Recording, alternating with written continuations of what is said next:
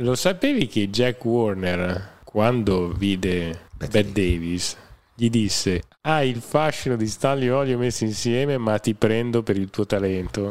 Era bruttina la Bette Davis da giovane? No, non era brutta. Per i canoni del tempo non era subito bella, ecco, mettiamola così. Cioè puntavano su bellezze diverse. E poi ci fu lo scrittore E. Arnold Robertson che eh, scrisse in Picture Post Penso che Bette Davis sarebbe stata probabilmente bruciata come strega se avesse vissuto due o trecento anni prima. Lei dà la curiosa sensazione di essere carica di un potere che non trova sbocchi ordinari. Dai, dai, cominciamo così. Cominciamo così. Cominciamo così. Allora andiamo con la puntata. Vai con la puntata, vai con la puntata. Beh, grande fascino. Beh, questo concetto di strega ovviamente aveva... Ci ha lavorato sopra per tutta la sua carriera. Ci ha lavorato sopra per tutta la sua carriera. Eh. Assolutamente eh. sì. Andiamo con la puntata Max, parliamo della grande Bette Davis. Trame strane. Cinema dagli affetti speciali di Davide Zagnoli con Massimiliano Bolcioni. Prendete i salvagente. Questa sera c'è area di burrasca. Eccoci qua in compagnia del nostro mitico Massimiliano Bolcioni, Bonjour, ancora a parlare di dive. È ovvio. Eh. Eh. Allora abbiamo fatto un piccolo preambolo prima della sigla, parlavamo di questa fascinosissima e bravissima Bette Davis un'attrice nata nel 1908 e morta nel 1989, considerata una delle migliori attrici della storia del cinema hollywoodiano esordì a Broadway per poi approdare a Hollywood nei primi anni 30 e nel 1934 grazie alla sua interpretazione del film Schiavo d'amore riuscì a imporsi come stella di prima grandezza fino alla prima metà degli anni 40 ebbe un decennio incredibile sì, dall'inizio degli anni 30 lei e poche altre è una che comunque sia ha avuto la carriera lunga fino alla fine dei suoi giorni cioè finché proprio è rimasta in piedi, Bette Davis l'abbiamo vista comunque lavorare. Non ha di quelle classiche dive del passato che poi a un certo punto o sono sparite oppure un momento, poi sono tornate dopo un po'. No, lei non ha mai comunque interrotto una carriera, ragazzi. Sì, perché lei ebbe comunque delle fasi di appannamento nella sua carriera e furono anche tante. Però in questi momenti continuava a lavorare facendo teatro. Eh, ma uno, quando c'è quello sotto i piedi, ti salvi sempre. Due, aveva una dote insomma, chiamiamolo anche un'intelligenza particolare che avevano anche altre, non solo lei ma poche, tra le quali Joan Crawford, non per niente, cioè era la capacità di distruggere l'immagine che ha in quel momento per costruirne una completamente nuova e ricominciare un cammino. Bette Davis già da giovane faceva le parti da vecchia cioè aveva senza problemi. 20 anni 25 faceva già Elisabetta Tudor decrepita. Quindi non ha mai avuto paura di andare contro anche a un, quello che era un ma tra l'altro Max lei non aveva paura neanche di fare le parti tra virgolette negative. Assolutamente, le parti da cattiva. la cattiva l'antipatica l'assassina. Perché per lei era una possibilità di mostrarsi. Di mostrarsi. Bette Davis aveva anche lei pretendeva sempre di, di controllare il più possibile i copioni cioè di sceglierseli, non mi fate fare trame cretine perché non, non, non, è questione di voler fare la snob, è questione di voler fare qualcosa di utile è un concetto molto teatrale questo, hai capito? E quindi cercava storie, trame, tratte da... E infatti quasi tutti i suoi primi film, fino agli anni 40, sono tutti tratti o da romanzi famosi o da testi teatrali importanti. Era una diva di proprietà no, di Warner. Se tu le dicevi sei una diva ti dava uno schiaffo come minimo. Perché lei era un'attrice. Era un'attrice, lei lo diceva sempre, la diva la lascio a persone come Joan Crawford.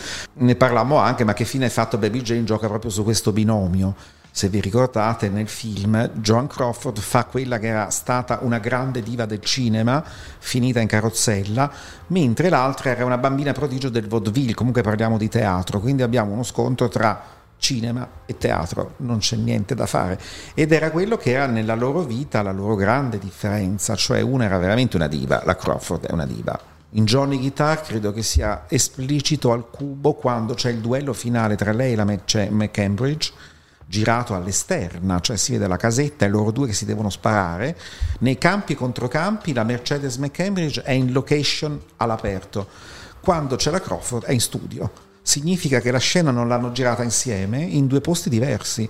Crawford al chiuso per avere il dominio delle luci sul viso, l'altra non gliene frega un tubo col sole ma si vede benissimo nel film, fa ridere perché dici ma scusa, è talmente evidente, poi ti fai prendere, non te ne frega niente, ma è evidentissimo. La diva è questo, cinema, perfetta per i film, ma la Crawford a teatro credo non l'abbia mai vista. Invece Bette Davis diceva io mi imbruttisco. Assolutamente. Ad esempio, il- sempre in Baby Jane, que- que- quel grottesco trucco da bambola vecchia che la rende anche peggio perché già sei vecchiotta quando hai fatto il film, ma se ti dai il bianco ti trucchi come un pagliaccio assassino, in più ti fai dare una luce sbagliata perché quando lei appare sotto allo specchio ha una luce spiovente che invecchierebbe anche uno di vent'anni, cioè chiaramente eh, non è per, per sembrare più bella, è per creare un personaggio che è diventato talmente forte che è diventato un'icona, Baby Jane Hudson. Questo voleva, personaggi fortemente teatrali. Lei era- comunque sotto contratto della Warner sì. e con la Warner ci furono parecchi dissidi perché tanti film non li avrebbe voluti girare No, eh, vabbè, perché criticava la sceneggiatura. E poi c'è anche una questione che andavano per, per moda, come oggi poi, no? Oggi va di moda un genere, lei, tutti i film sono quelli, capito? Anche allora andava di moda la commedia tragica, la, la romantica con fine triste, allora tutte le case di produzione si buttavano quell'anno a fare quella roba e lei dice ma perché devo fare da gran fatica, lavorare? Sì vabbè mi pagate quello che vuoi per fare un film che poi entra nella media di tutti. Trovi lo stesso personaggio, la stessa trama, la stessa roba nelle altre case di produzione. Tutte quante allora vanno, si buttano su. Ok, quest'anno cos'è che fa soldi? L'epico è a lei, Cleopatre da tutte le parti e robe. Mm, quest'anno cosa va? La storia sfigata d'amore è a lei tutte. E lei dice: "Io Vado contro questa uniformità. Cercava dei testi particolari, cercava delle robe che esulassero in qualche modo da quello che stanno facendo tutti in questo momento, hai capito?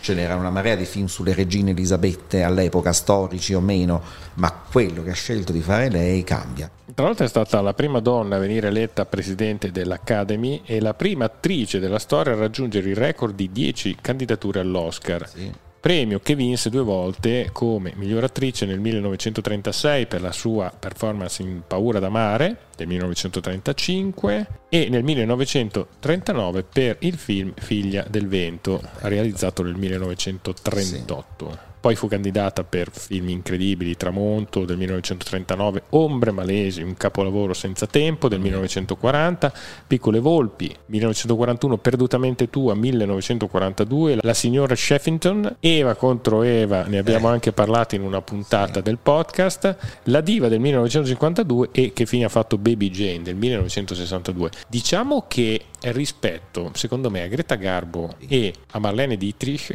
lei ha fatto dei film memorabili. Sì. Cioè, non che le altre abbiano fatto dei brutti No, film. no, no, è che lei... ti Però ripeto, lei ha fatto dei film che prima, sono rimasti proprio sì, nel nostro cambiava- immaginario. Cambiando se stessa come concezione eh, di personaggio, di ruolo, di situazione, cambiava automaticamente anche il genere di film. Uè, questa ha fatto di tutto, eh, dalla... non era un'attrice comica, però ha fatto anche cose più commediose. Beh, ricordiamo Angeli con la pistola, per esempio. Eh, Poi ha fatto però melodrammi, drammi storici, film dell'orrore, cioè è una che ha cambiato tutti i generi. Piano piano Dolce Carlotta, per esempio. La nostra Bette Davis nacque nel 1908, si chiamava Ruth Elizabeth Davis e venne soprannominata Bette dalla mamma. I genitori già nel 1915 si separarono, quindi lei era una bambina. La madre nel 1921 si trasferisce a New York e dal di lì inizia questa grande passione di Bette Davis per l'arte, la danza, la recitazione soprattutto. Inizia a frequentare una scuola di teatro, la John Murray Anderson's Dramatic School, e per pagarsi gli studi posa anche nuda per la scultrice Anne Coleman Led, trovando anche un lavoretto come cameriera. Addirittura fece un provino in quel periodo anche per la compagnia teatrale di George Cukor. Benché non fosse molto colpito da lei, le diede il suo primo ruolo retribuito. Diciamo che non fece breccia da subito No. Se la dovette guadagnare. perché ha dovuto capire che nell'ambiente cinema, lei viene dal teatro, conta l'immagine. Allora lei di se stessa dava delle immagini varie, cioè abituati al teatro dà l'immagine de- del personaggio fondamentalmente, che se cambi trama è un altro. Parlammo la volta scorsa eh, di gente come Marlene, Marlene di Botto, grazie a uno staff più o meno fisso di fotografo, costumista, truccatrice, si truccava Regista. sola, bla bla bla, costruisce la faccia, il volto Marlene e quello te lo trovi bene o male in tutti i suoi primi film.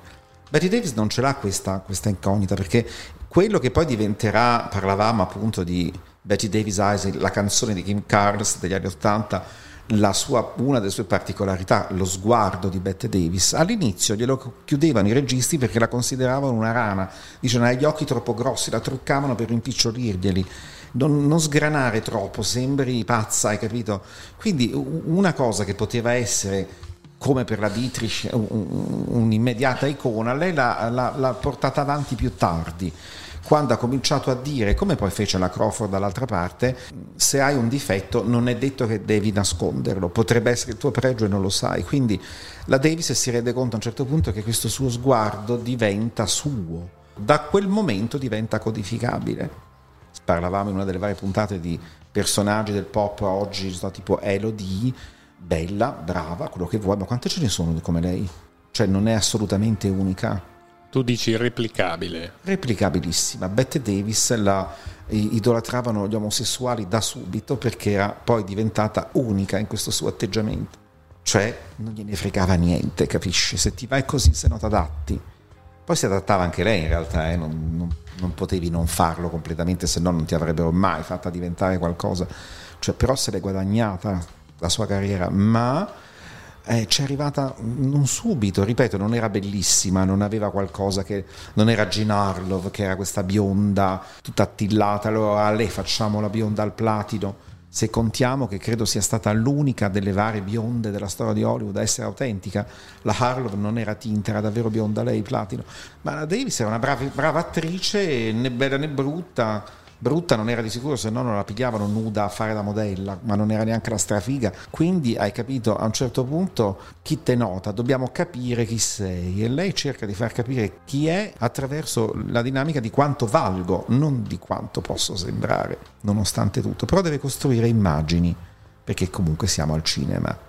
Lei girava anche due, tre film all'anno negli sì, anni 30. Sì, sì. Secondo me un film importante da ricordare è Schiavo d'amore del 1934, dove recita il personaggio della feroce e sciatta Mildred Rogers. Un film prodotto dalla RKO che le fece guadagnare il suo primo grande successo di critica e pubblico. E, e anche qui comincia a fare un personaggio negativo. Teniamo anche conto che nel cliché dei generi di allora, stiamo parlando degli anni 30, una cosa che forse si dimentica spesso oggi è che uè, la televisione non c'era, ma c'erano le radio. Le radio avevano iniziato a fare le famigerate soap opera che nascono, radiofoniche. Chi le ascoltava le soap opera? Fondamentalmente le massaie, perché stavano in casa a fare i lavori, quindi sentivano la radio, continuando a lavare, a fare, cucire quello che vuoi, e però sentivano queste storie di, di drammi, melodrammi, più o meno le, le storie delle soap opera sono sempre rimaste quelle. Cinematograficamente si appropriano di questo, quindi c'erano gli spettacoli del pomeriggio, perché il cinema oggi siamo abituati ad andarci la sera una volta al secolo, ma al tempo partivano la mattina le proiezioni, cioè erano a cicli e a seconda della giornata c'erano i film per. Quindi il film del pomeriggio o la mattinée chiamata presentava quasi sempre le storie d'amore, la storia della ragazzina che fa la commessa e riesce ad avere una bella vita e a un certo punto trova l'amore, il marito e la famiglia. Cioè queste storielle la sera funzionavano poco perché comunque erano più vicine al concetto della soap opera, quindi le facevano al pomeriggio. Allora lei, tutta una buona parte della sua carriera iniziale, la Davis, se la passa a essere vista dalle massaie al pomeriggio. Quindi dice aspetta un po', come faccio a uscire da questo circolo vizioso? Faccio quella che solitamente non ti aspetti nelle soap cioè la stronza, ma su questa ci gioco di più. Se mi appoggio a un testo noto, a questo punto forse salto su. Ed è nel momento in cui comincia a fare queste situazioni che lei passa al cinema, fra virgolette, serale, cioè quando si appella a dei romanzi trasportati al cinema o a dei testi teatrali. Sì, perché questo schiavo d'amore era tratto da yes. un famosissimo romanzo. In questo schiavo d'amore c'è anche Leslie Howard, Leslie Howard con cui fa, inizierà a lavorare. Fa sempre Leslie Howard di tutta la sua carriera. Il mite Leslie Howard, mite Leslie alias Howard. il mite Ashley. Eh, Leslie Howard aveva una potenzialità assurda, cioè non gliene fregava un cazzo. No, sappiate che Leslie Howard lo diceva lui, anche i colleghi, lui diceva vabbè facciamo anche sto film, si faceva dare solo le parti della sceneggiatura dove c'era lui, studiava quelle e non andava neanche a vedere i suoi film, lui la metà delle cose che ha fatto non le ha mai viste, non gliene fregava un tubo. È per quello che in quasi tutti i film, se guardiamo tutti i film di Leslie Howard, sembra che faccia sempre lo stesso personaggio e non cambia più di tanto una virgola di qua o di là, perché in realtà non gliene fregava niente. Pensate a queste accozzaglie di una Bette Davis abituata al teatro, ad avere questi colleghi, cioè, insomma, quindi teatralmente parlando, che stanno lì anche a parlare della scena, del perché, del per come. Guarda, e arriva uno che dice che me frega, ditemi dove devo andare, io non so come non l'abbia menato, cioè, capito, perché era proprio agli antipodi. Eppure, cioè quasi una vita da operaio. Una vita da operaio, capito? Sì, sì, per lui la dinamica cinema-industria è quello, finita lì, non gli fregava niente. Eppure quando vedi i film funzionano perfettamente insieme questi quindi la capacità dell'attrice Bette Davis di adattarsi anche a colleghi sciapiti, perché comunque Les Gavard è un attore sì, non ha faceva le sue parti, stop. Insomma. Ascolta, tra l'altro il regista John Cromwell, che diresse questo schiavo d'amore, le lasciò una grande libertà, dichiarò che ho lasciato che Beth avesse la testa, mi sono fidato del suo istinto. Quindi aveva capito con che razza di, tra virgolette, eh. animale aveva a che fare. Certo, perché dice se mi appoggio a lui siamo rovinati, non si è letto neanche tutta la trama.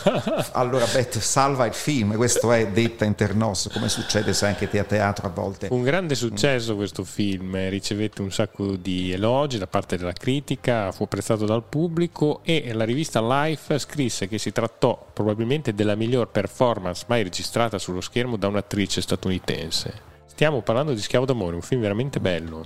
Lei era eh, sotto le dipendenze della Warner e la Warner si rifiutò di prestarla alla Columbia Studios per eh, apparire in Accadde una notte, che è un bellissimo film. È una commedia molto carina con Gable e la Colbert. Sì, mm. diretto da eh, Frank Capra. Frank Capra. Sì quindi anche quella fu un'occasione persa per lei, infatti poi lei fiutava le sceneggiature Uè, buone. Lei guardava tutto quello che c'era in giro, chiaramente lei lottò con i denti per fare Rossella O'Hara perché aveva capito la potenzialità, ma non era questione solo del bel ruolo, è che il romanzo era già stranoto, cioè quando lei dice puttana fanno il film da via col vento diventerà un film famosissimo perché era da un bestseller, stava sbancando il romanzo, quindi era una parte importante, ma non, non era adatta visivamente perché appunto non era così avvenente, ma a prescindere dalla bellezza, effettivamente se leggi il romanzo non, non ha Rossella addosso. Infatti lei obbligò quasi la Warner a fare Figlia del Vento, che sembra un via col vento minore,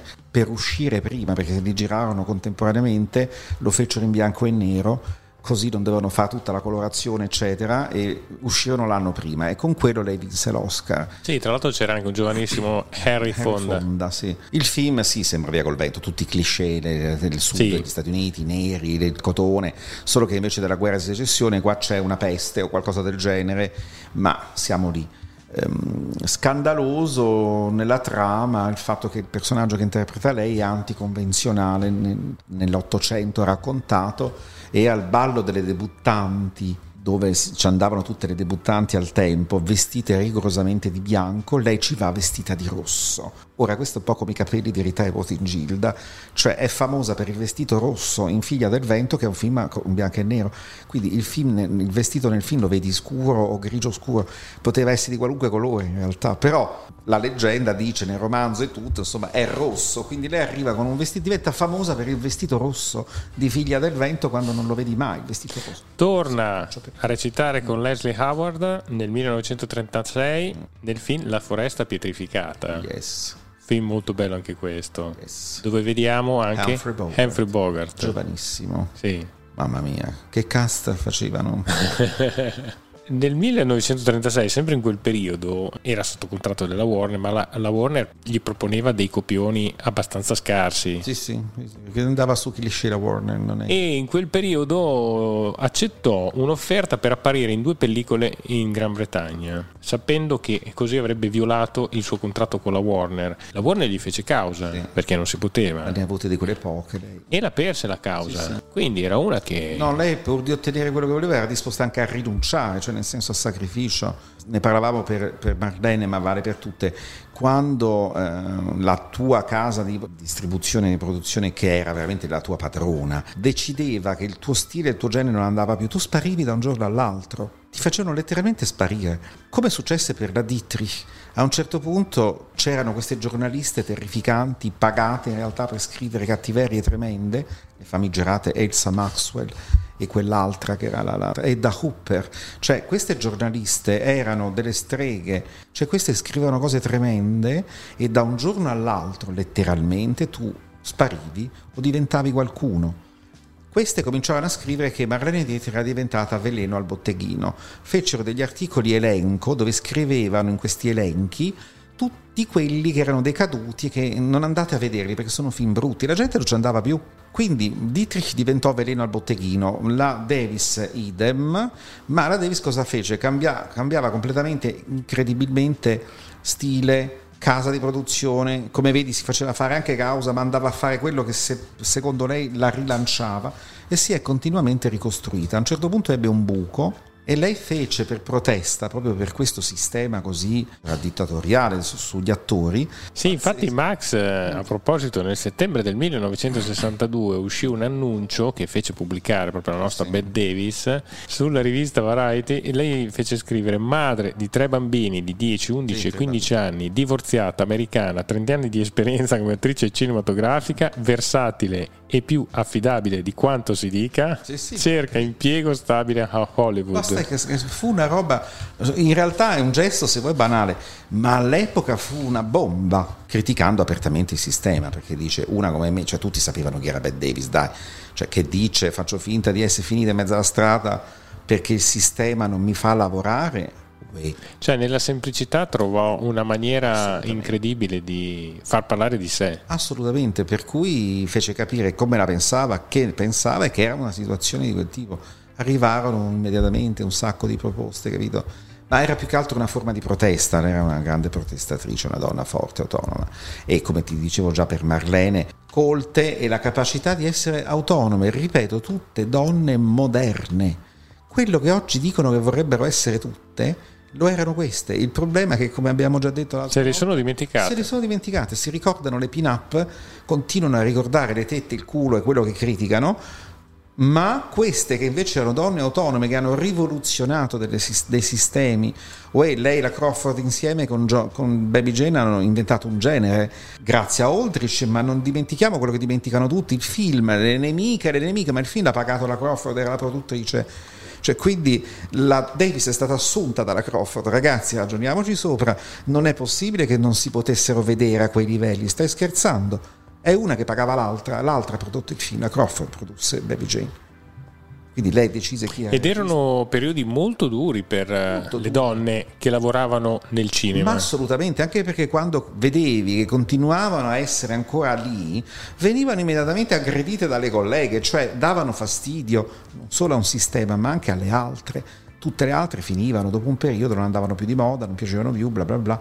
Queste invece erano sempre lì a rinnovarsi, a cambiarsi, a fare qualcosa, cioè, capito, a rimanere nello stesso ambito Max, ricordiamo anche altri bellissimi film, Tramonto del 1939, sì. Paradiso Proibito del 1940, ma soprattutto un film incredibile, Ombre Malesi del 1940 di William Wyler, considerato uno dei migliori film di quell'anno, ma io direi uno dei migliori film di sempre. Sì, C'è una fotografia incredibile, fotografia un noir fantastico. Le musiche di Max Steiner.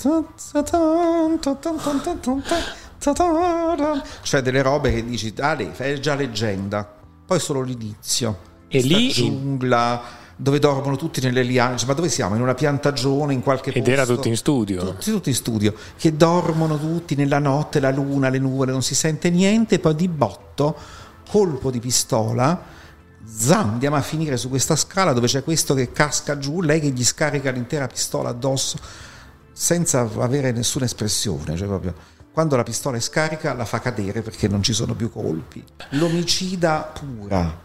E tutto il film continua su questa faccenda di perché lei, perché no, perché sì, lei in fondo la devono salvare perché è una bianca nella, nella colonia e quindi non può essere una moglie. Quindi, quindi, alla fine di tutto, quando poi a un certo punto c'è il processo e tu dici basta, posso, comincio a stancarmi, più questa donna che si aggira, Gal Sondergaard, che fa la moglie sì, dell'ammazzato, questa sì. donna orientale e lì l'anacronismo Hollywood c'è tutto. Gail Sondergaard era un'attrice svedese, anche lei, spacciata perché aveva gli occhi lapponi per una indonesiana. Dico, vabbè, comunque c'è questa che fa l'indonesiana che deve vendicarsi, capito? Ma c'è, non c'è, appare nelle ombre di notte, questa roba stupenda, simbolismo pazzesco quando finalmente tutto sembra che finisca e diranno che lei è innocente, il giudice le chiede, signora, allora lei si reputa innocente, cosa ci dice riguardo a tutta la faccenda? Lei si gira e fa, nonostante tutto io amo ancora l'uomo che ho ucciso.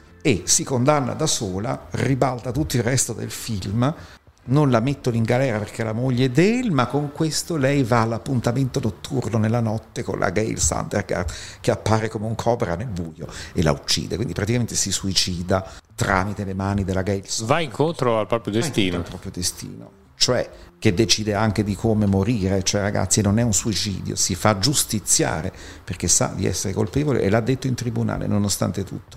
Io amo ancora l'uomo che ho ucciso, una delle frasi più spietate che ci siano nel cinema splendido e denota anche chi era in qualche modo. Ah, è un film pazzesco, Bremalesi. Beh, citiamo anche il meraviglioso Eva contro Eva. Eravamo già in una nuova era, in un nuovo tipo di cinema. Questo Eva contro Eva è diretto dal grande Joseph Leo Mankiewicz e si mette tanto in gioco anche qui. Eh. Un po' come accade anche nel film di qualche anno dopo, intitolato La Diva del 1952, dove interpreta la parte di Margaret Hilliot, una stella del cinema al tramonto. Ma lo sa, nella Diva fa il verso anche a se stessa, se tu l'hai l'hai visto, ti ricordi che lei a un certo punto ritorna questa diva, era un film che seguiva lo strascico di Via del Tramonto e la chiamano per fare la parte di una vecchia, perché lei comunque nel film ha un'età deve fare questa contadina, la mamma della protagonista, c'è il bonone di turno che entra, lei lì che pulisce i pavimenti da vecchia, quindi la truccano da vecchia, lei si vede nello specchio, non si piace, si ritrucca, quando vanno a fare la scena del provino vedi lei truccata come se avesse vent'anni, tutta imbellettata con le ciglia finte, sai, la tipica diva di Hollywood che sta facendo la contadina che lava il pavimento, ma è truccata come una diva. E quando lei va a vedere il girato, è una delle sequenze più belle di quel film, anche della carriera della Davis.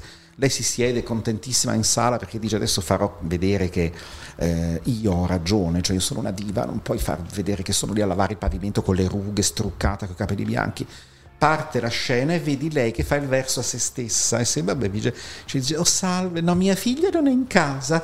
Stavo pulendo il pavimento. Entri giovanotto è talmente grottesca che sulla faccia di Bette Davis appare tutta la mortificazione di rendersi conto di aver sbagliato la carriera di aver sbagliato il giudizio artistico e dice una frase splendida che è spegnete quella cagna e se ne va da lì in lacrime. Ragazzi ma chi faceva queste robe solo la Swanson in via del tramonto forse è arrivata a sto delirio cioè, capito? Quindi se ne rendeva conto anche consapevolmente e ne fa anche una parte, cioè di una che deve capire quando non funzioni, dove non funzioni per poter andare avanti. È quello che fai a teatro. Non dare la colpa al pubblico se quella sera hanno dormito tutti. C'è qualcosa che non va in scena, ragazzi. Dai, quindi devi dire, mm, smettiamo di dire il pubblico è ignorante, non capisce. Due che dormono è un conto, 25, c'è qualcosa che non quadra sul palco. Quindi vediamo dove abbiamo scazzato, dove hai scazzato, te lo devi dire.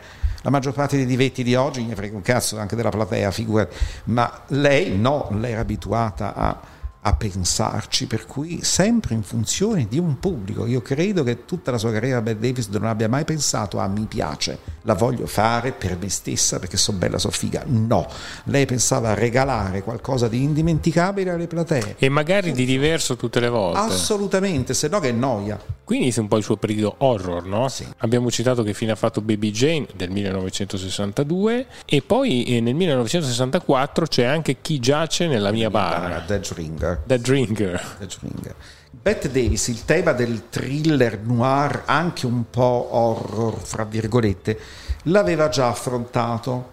Quando si deve rimettere in piedi, e soprattutto dopo Baby Jane, si rende conto che è un nuovo genere che magari una volta era relegato, perché poi Davide bisogna fare i conti che l'horror gothic, eccetera, fino agli anni 50 era riservato a Frankenstein, Dracula, il lupo mannaro, la nebbia, la, la, il castello a vito, cioè aveva un suo genere ben preciso anche di ambientazione, cioè l'horror cinematografico era quello. Al massimo toccava fantasy quando finivamo nel mostro della Laguna Nera. Ma Baby Jane fa quello che poi farà dopo l'esorcista, porta l'orrore quotidiano in casa del vicino cioè dentro la casa delle due sorelle succede il finimondo e le angherie quando quelle che stanno di fianco non se ne accorgono, capisci qual è il pregio di quel film lì? Quindi la Davis, furbissima su questo, ricicla se stessa assassina, lo è stata infinite volte in tutta la sua carriera prima, un'assassina spietata, ma qui fa l'assassina menopausatica.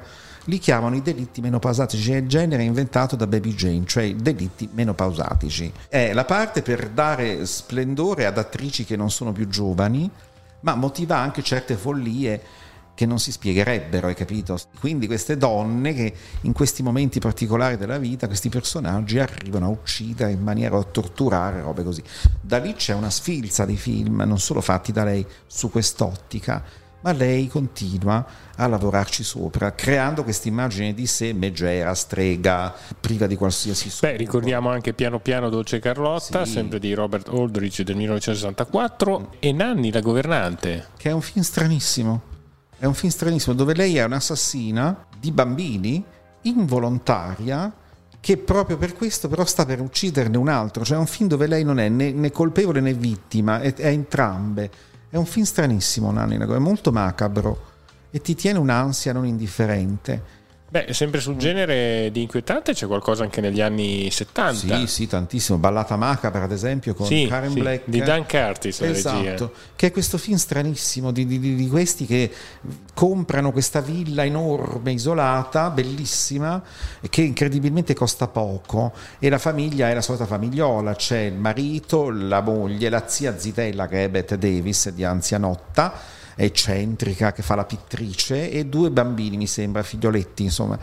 Ma la donnina che gli vende la casa dice però costa poco perché c'è una clausola. All'ultimo piano in cima abita l'antica proprietaria che è anziana e eh, eh se volete la casa dovete comunque seguirla farle da mangiare, vedere se ha bisogno, se... e tutto questo lo fa chiaramente la moglie, quindi accettano, ma non sappiamo mai in realtà chi c'è davvero là in cima perché non si vede mai e questo luogo comincia a essere funestato da sfighe una dopo l'altra e da una malinconia terribile che si esplica moltissimo tramite la Davis che arriva travestito, cioè parrucca rossa, tutta truccata, ciglia finte, la parodia di se stessa, piano piano non ne ha più voglia, si spoglia e a un certo punto del film vedi una vecchia che muore perché è convinta che c'è un carro funebre che arriva e entrano i becchini che gli tirano la bara addosso. C'è una roba inquietantissima, hai capito? Il film è tristissimo, una roba strana, un film stranissimo. Non, non, so dire se è bello o brutto, ma lei fa questa parte stranissima di questa zia. Max, mm. e che dire di questa bizzarra interpretazione in un film comunque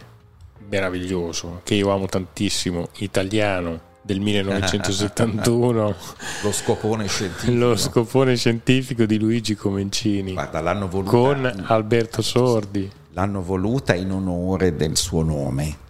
Ma lei fino all'ultimo dei suoi giorni ha parlato malissimo del film, di tutto e soprattutto di Sordi sì, lo chiamava Alberto Sordido. Alberto Sordido, ma anche la Swanson quando fece mio figlio Nerone con Sordi ne ha dette peste e corna.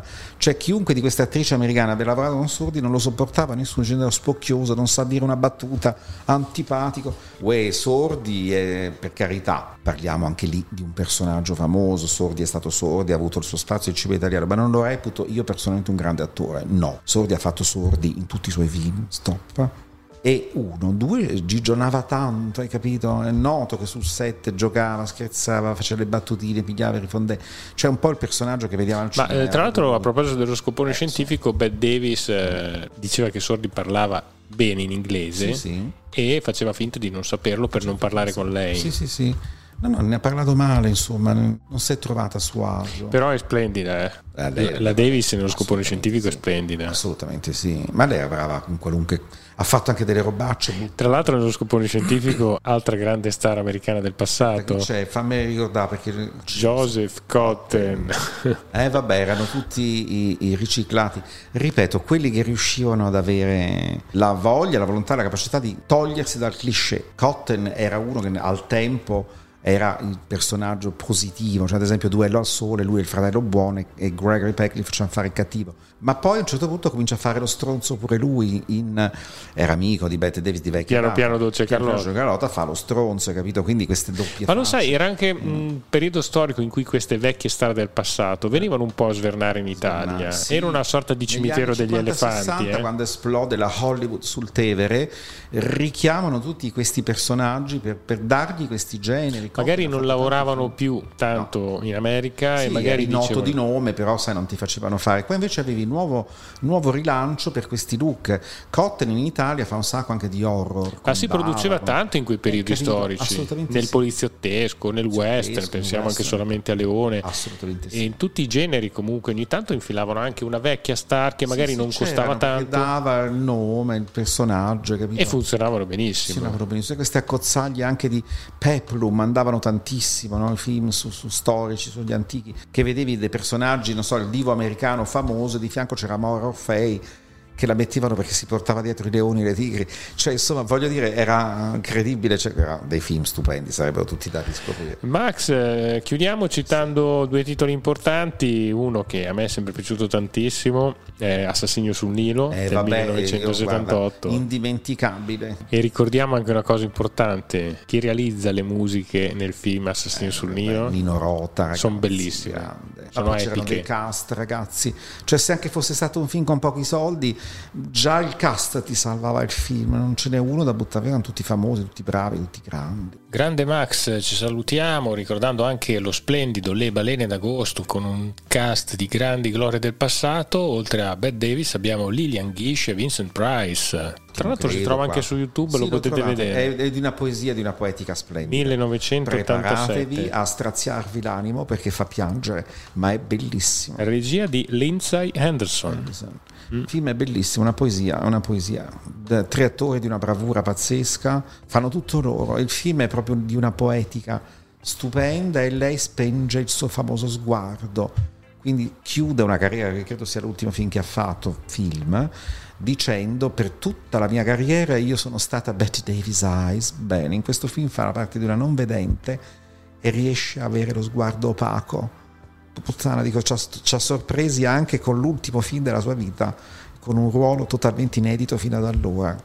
Genia, Le Cepolo Borromeo. Sì, in realtà lei farà un altro film eh, per la regia di Larry Cohen nel 1989, eh, Strega per un giorno. Che sia una commediola, niente di che, insomma, per la parte importante, l'ultima è Le balene d'agosto, dai. Cioè, sì, è un film per la Disney, diciamo, sì, sì, un film abbastanza film tranquillo. per ragazzi, fatto bene, carino, ma... Sì, però la sua ultima grande è, interpretazione è Le balene d'agosto. d'agosto. Quindi se vogliamo dire con quello ha chiuso una carriera, è quello. Quindi era consapevole anche di come si può uscire di scena con grande eleganza. Peraltro con un'altra collega scenica, che era appunto Lilian Gish, che era la, la, la, credo in quel momento una delle più vecchie attrici ancora vive del muto ed in America Lillian Gish è sempre stata un mito fino alla fine la, la Gish, si, si, si, parla di tutto quello che è Hollywood di cent'anni di storia insomma di una bravura ragazzi da parte di queste due sorelle una roba che ti ammazza bellissimo se volete vedere la Gish che è già anzianotta sì. non perdetevi la morte corre sul fiume, sul fiume puttana che bravura. Dove lì è un personaggio bellissimo. Bellissimo sì, sì. Ma ne abbiamo parlato in una sì. puntata. Bene, caro Max, alla ciao, prossima. Ciao. Parleremo ancora di dive? Bah, vedi te, perché certo, no? certo. Se ce n'è rimasta qualcuna, se no parlo di me, come ho già detto. Insomma. Ma sai, abbiamo parlato di Bad Davis, ci starebbe John Crawford. John Crawford. Però ah, sarebbe... no, no, ma ne abbiamo parlato ah, sempre in qua in là, eh. Sì, ne abbiamo dette tante. E, oppure anche se ne parla poco della nostra Gloria Swanson. Ecco, c'è la Swanson che anche lei ha tutta una vita incredibile c'è beh, di divone di quei livelli lì ce ne sono qualcuna ancora eh, che si possono andare a cercare ma anche qualcosa di italiano noi abbiamo avuto una Isa Miranda ne abbiamo avute di, di, di Alida Valli, cioè di personaggi che potevano chiaramente se l'Italia ti tende a far sparire o comunque è difficile che hai questa risonanza ma ne abbiamo avute che potevano avere anche qui. Cioè mondialmente parlando questo impatto. Isa Miranda la volevano lanciare in America come la nuova Garbo. Poi, siccome era troppo vecchia, allora passarono alla nuova Dietrich. Se vedi le prime foto di lei americane, ti sbagli, sei convinto che sia la Dietrich, invece è Isa Miranda, che era un'attrice bravissima peraltro, tra l'altro, questa cosa.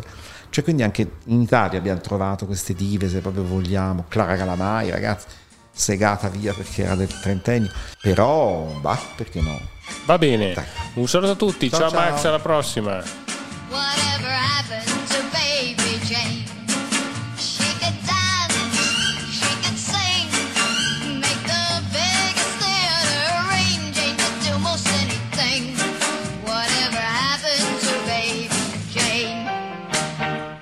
Trame strane. Cinema dagli affetti speciali di Davide Zagnoli con Massimiliano Bolcioni.